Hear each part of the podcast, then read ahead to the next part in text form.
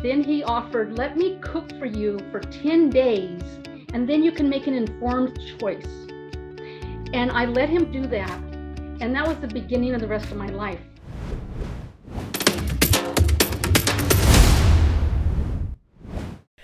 Hi there, welcome to Finding Your Spark Again.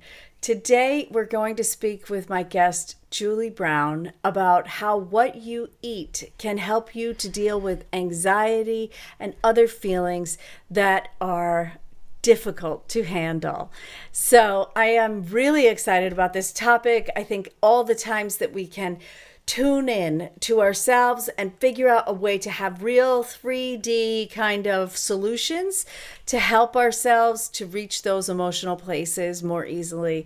We're really walking in the right direction. So thank you so much for being here today, Julie. My pleasure. Thank you for having me. Yeah. So I want to dive right into it, right? Because a lot of times people do have symptoms, right? They have things that are actually not okay. And they come from, sometimes they come from a trauma they know about, you know, a loss or a loss of a job or, you know, some difficulty in their lives. And other times they don't, they just happen. But either way it is, can we affect it with food? Well, my answer is absolutely. Absolutely. And every person is different. And again, you were talking about the causative nature. And so it's so complex. And my case is very complex. What I did is my personal story, and everybody has their own. And when it comes down to it, though, this is my macrobiotic perspective, because that's what I discovered about 32 years ago when I was like in a crisis situation. And we can go into that story. But basically, when we are really intentional with what we're consuming in our bodies, majority food, but also other types of consumption, you know, relationship, conversations, media, whatever, it all impacts us biologically. And there are things that can help us feel very different emotionally. A lot of times people don't think about their food, right? They just are, they're like, well, I'm human and there's a grocery store. And so I just go there and buy the things that are there. And they don't aren't intentional at all. Tell us, how did that awareness get raised for you? How did you decide I should be looking at the food? Well, yeah, a lot of people are thinking calories in, calories out, things like that. And what macrobiotics focuses on is quality of what we're eating. I'd say it started when I was in about 7th grade. So my mom read this book by Frances Moore Lappé, who talked about having vegetable, plant-based protein, less animal protein, and about eating brown rice. And so my mom switched to brown rice. She cooked brown rice. And, you know, when you start eating it, you get used to it. And so then in my 20s, I started having horrible health problems, just a whole myriad of physical things. Some of them were from injuries, and some of them just appeared. And then I had horrible migraines, and I didn't really realize that I had anxiety until I didn't have it anymore. Anyway, I'm almost 20. I mean, I'm 30. So it was 1989. I was doing 2 master's degrees at the same time, and I'm not an academic. And I was doing in public health and social welfare, and I was doing my internship. And when I started, it was a 6-month internship. And when I started it, my supervisor, who was the sweetest person in the whole world, she's like, Julie, you're stressed out. You should go swimming every day before you come to work. And so she told me, and I started swimming, and that was great. During that period, my symptoms of pain in my joints got so bad. It got the worst in my life. So my whole 20s, it was getting more and more body parts had chronic pain, and doctors, you know, told me it was all in my head. And then I was so desperate that finally this friend of mine who had told me about macrobiotics when we first met working together, he invited me to have lunch with him. And I loved the food because I liked brown rice and vegetables, which was pretty much what it's about. And so then he had been telling me all these years, Julie, you could get back out on the soccer field if you ate macrobiotics. And I didn't believe him. But I was finally so desperate. Then he offered, let me cook for you for 10 days, and then you can make an informed choice. And I let him do that. And that was the beginning of the rest of my life. Immediately, I started to feel more grounded. I could focus on what I was doing at work. And the anxiety just evaporated out of me that I didn't even know I had. But what I realized is that I used to have a thought, and then it would give me butterflies in my stomach. And then that stopped happening. It's like I could think without that. And then I realized, oh, that's anxiety. So after about 10 days, I'm on this incredibly stressful internship with these deadlines and stuff.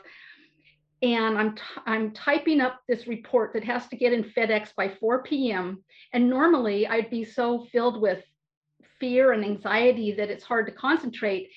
And I'm just sitting there, all this noise around me. I'm a highly distractible person, but I'm just concentrating. I'm like, this is getting in FedEx at 4 o'clock. It was just going to happen. It was this different feeling of being able to focus that was absolutely unknown to me. And so then my supervisor called me into her office. This is October of 89. And I had started in July of 89. So she'd gotten me doing the swimming, and it was really good, but it didn't impact me the way that changing my diet for 10 days did. And she called me into her office and she said, Julie, what happened to you? And I said, what do you mean? She said, what is your secret? You're different.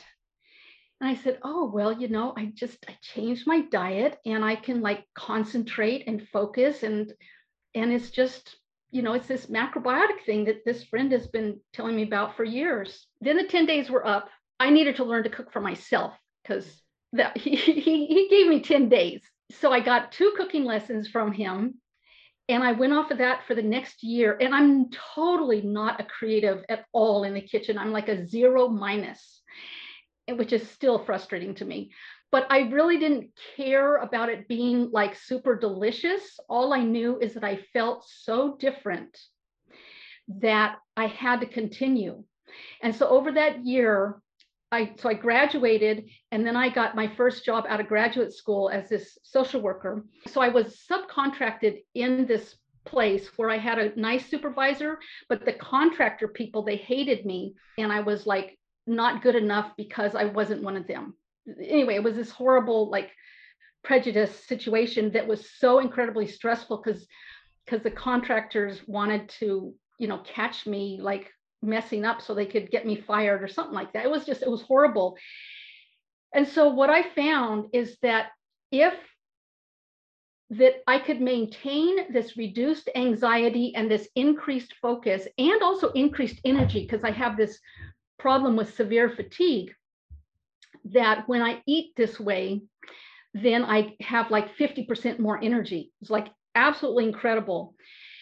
And so I found during that year with this hideously stressful job because of those dynamics, that if I had to maintain about 75% of eating this macrobiotic way for me to stay level-headed and not let that anxiety come and be able to focus and be on my toes for these attacks that came out of left field at any time from these hideous 2 women. That was really what got me going, was that it just affected my mental health before it affected my physical. Well, it did very fast help with my digestive and elimination stuff. So that was the first year. And then I continued on. And after about 2 years, because in the end of graduate school, I was getting these migraines I was taking stronger and stronger drugs for. And so after about 2 years of working really hard, eating not 100% macrobiotics, but working really hard at it, like bringing my own food to potlucks and to family dinners and stuff like that, and having people like really not be nice about it. This is 30 years ago, before everybody's vegan and before everybody's gluten-free, and people like kind of expect you're going to have some say over what you eat. And so there's a lot of styles now that are acceptable. Right. And in fact, any styles are acceptable because we think about food much more so. Yeah. And so then after about 2 years, I realized I wasn't having the migraines anymore.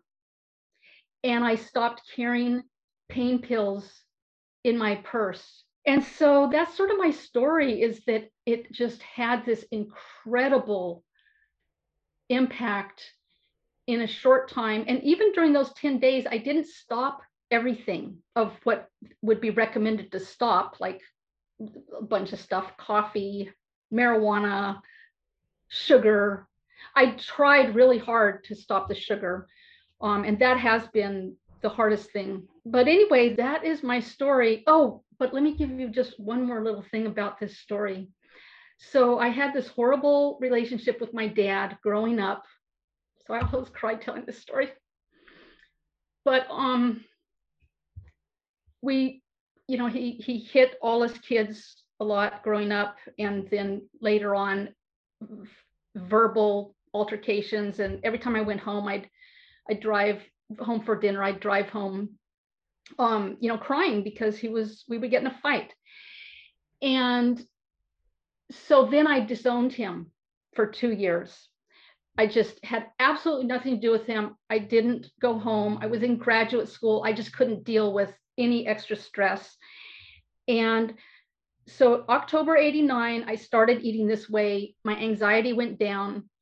And then in December, it was going to be the second Christmas that I wasn't going to go home because I refused to be around my dad. And then I decided I wanted to go home and see my little brother because he was there from New York. And I went home, but I was like, I'm not going to hug my dad. Oh, I know. And so I was with the therapist, so here I am, like 30 years old. And I didn't realize that I could go home and leave any minute I wanted, even in the middle of dinner. I had my own car, I had my own place to live, but it took my therapist telling me, Julie, you can go home, and if you're uncomfortable, you can get up and leave. And I was like, oh, really? Yeah. It's so incredible how we don't understand and appreciate our personal freedom once we grow up. We stay in these patterns that we've learned. So I decided, okay, I'll go home, and if I get mad, I'll just get up and I'll walk out. And so I went home, and I went in, and my dad is the first person who sees me, and he's reading, and he starts to get out of his chair. He's, Julie. Anyway, I'm sorry, I cry when I say this. And I say, hi, Dad. And I walked past him. He was at the far end of the room, and I go into the kitchen. I hug my mom. My little brother comes in, I hug him. And then I decide to go hug my dad. And I hugged him, and 30 years of anger and hatred physically evaporated out of my head. It was this feeling. It was like nobody could see it. I just felt it. And so this was some kind of emotional release.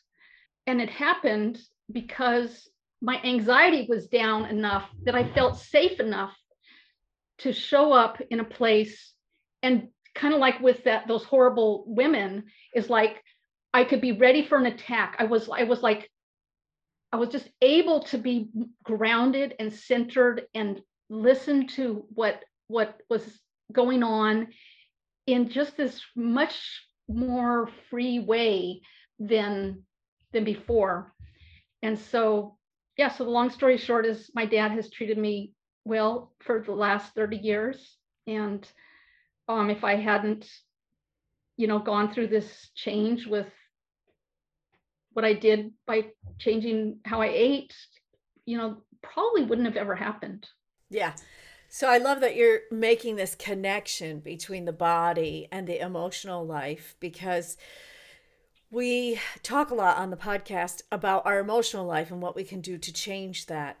And a lot of times that feels really etheric for people. They're like, yeah, but not for me, because when I try to meditate or to breathe or to do the things that we talk a lot about, that it doesn't work out for them. So this chemical, so sort of acknowledging our bodies as a chemical factory and giving it different fuel to make different chemicals, because it will make different chemicals if we put different fuel in, right?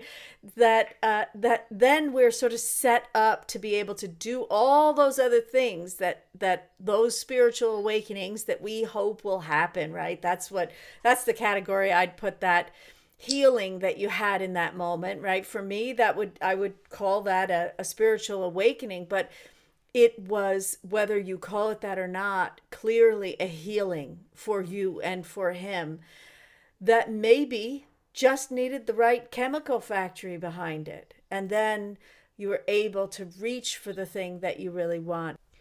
So tell me a little bit more about what macrobiotics is. So I think a lot of times people go like, oh, sounds scary. You know, it's like being vegan. I'm vegan. I chose that a long time ago.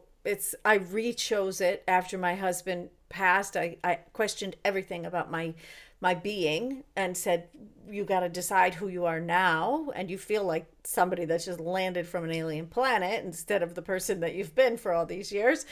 And so I love that description, landed from an alien planet. Because what I work with now also is identity loss. Yeah. Well, I mean, you really have that especially when you're like in a team and then you're not in a team and you're like, oh, what just happened? And so I re-chose it, but I re-chose it because I tried. I asked myself, is this food I'd like to eat? No, I don't actually like that food. Okay, let's go from there.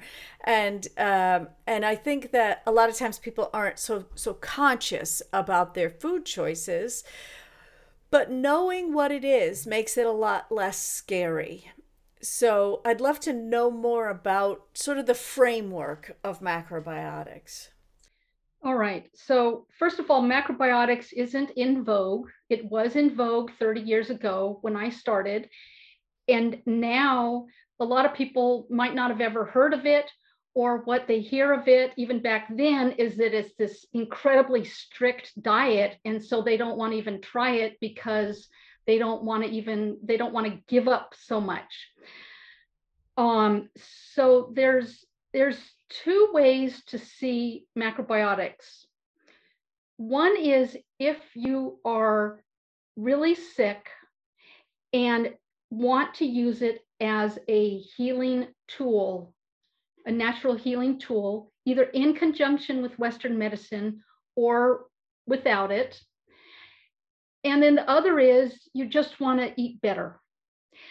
So if you just want to eat better, then you just take the best that macrobiotics has to offer, which is focusing on eating more whole, unprocessed grains.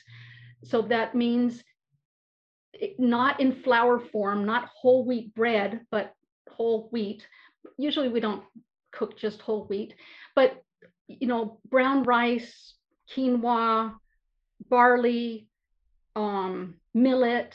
So basically it focuses on whole, unprocessed grains and vegetables, mostly cooked vegetables, and some small amounts of fermented food like miso, sauerkraut, other kinds of homemade pickles, and sea vegetables to get a lot of trace minerals and vitamins. And mostly plant protein, but it doesn't say you can't eat any. So the thing about macrobiotics, people think that it's this rigid thing and you can't eat all this other stuff. It doesn't say you can't eat it. It says, what is your goal? And based on what your goal is, you make these choices based on these principles. And the principles are having majority plant-based food, basically. However, if you are going, like I was, for a healing diet, then you do want to get real serious about eliminating a whole bunch of stuff. So the whole thing about macrobiotics is balance, quality of your nutrition and the balance of it. The other part about macrobiotics is you want to have a variety of food and a variety of cooking techniques. Okay. So there's like eight different ways. We could stir fry. We could, right, not with specific whatever they say about the oil or whatever. And we could make soups, and we can cook in all these different, we could bake things, we can do in all these different ways. Okay. So it sounds like actually it's quite open, but the concepts are to increase the variety of grains and the amount of grains. And variety of vegetables and amount of vegetables. And to start reducing animal protein and increasing plant protein. Okay, so this is not too far up for starting from a lot of things that are out there right now. Obviously, it's not keto, but that's another story. So in terms of dealing with our emotional life and what we put in our mouths, I found that for myself and for many of the people that I work with, that what we're putting in our mouths when we're in grief or in anxiety, or even within the time frame, but we don't feel like we're off emotionally. We feel like, no, I got this now, but we sort of are still within reach of those things. It isn't necessarily all that well thought out, and sometimes carries a little trauma, right? So for instance, with me, I really had a hard time going back in the kitchen after my husband passed, because there were things that happened at the end of his life that were difficult and involved the kitchen, you know? And so, so then for a while I was like, well, I'm just never, I don't need a blender. I'm never going to eat out of a blender again. I don't need a Cuisinart. I don't need to chop things ever again. You know, I started throwing out baking dishes, and, you know, and people were like, okay, just pick them up out of the garbage. And when she's ready, we'll give them back to her, you know? So that kind of becoming intentional and being centered seems like it is kind of the starting point for this space of healing emotional stories, whether they're temporary or long-term. Does that sound like? I think that we go through many starting points. I continually go through starting points, because that's the other thing about macrobiotics is when you hear somebody, they say they're macrobiotic. Well, what does that actually even mean? It's like, because we do things differently and we eat other stuff and we don't eat what we should eat and stuff like that, what we should, in the sense that it makes our body, it's easier on our body and it makes us feel better. And so I think the important thing is to understand that, like, I made a decision. I was desperate. I allowed somebody to help me. I found out that what he was saying all along made a lot of sense. And then I took it on as a practice. But the thing about a practice is that actually every day you have to recommit to it by doing it. And then you go on a trip, and then you get all thrown off kilter. And so when you come home, you have to recommit to what you did. Or you have a huge event in your life, you know, like a tragic event, and you get off all kilter. And so then you recommit again. So I think life isn't about making a decision. It's about every day recommitting to the decisions that make sense. Wonderful, wonderful. So if you have one that you can think of, is there any kind of one little tiny small thing that if somebody said, yeah, I want to try to reach for eating a little bit better so that I can impact my health, what would you say? And they're not ready to call someone up, you, and say, hey, I need help, right? Mm-hmm. But they go like, let me just try a little something, see if I even know how to change my diet. What would be the one thing that you would ask them to do? So the easiest and the hardest would be to stop eating sugar. Stop eating and drinking sugar. And so I say it's the easiest because we can still eat all kind of other stuff that maybe we might think of decreasing or eliminating later. But and just by eliminating the sugar means you don't have the dessert, you don't drink sugar, just don't drink sugar, period. Well, that is a great starting point, and I really appreciate you giving that to our listeners, because it's nice to have a place to start, right? And you can always dig in later, but a lot of times when we're walking through a darker period, a time that is difficult, we just get overwhelmed with the details. But to have a place to start and say, you know what, today I'm just not going to eat that dessert, or I'm just not going to drink that Coca-Cola or whatever it is that you drink with sugar in it, is a great way to describe a start. Yeah. And I love that what we're dealing with in this episode really is that sensation of those butterflies. That happened to me after my husband passed away. I did not know what it was, like you said.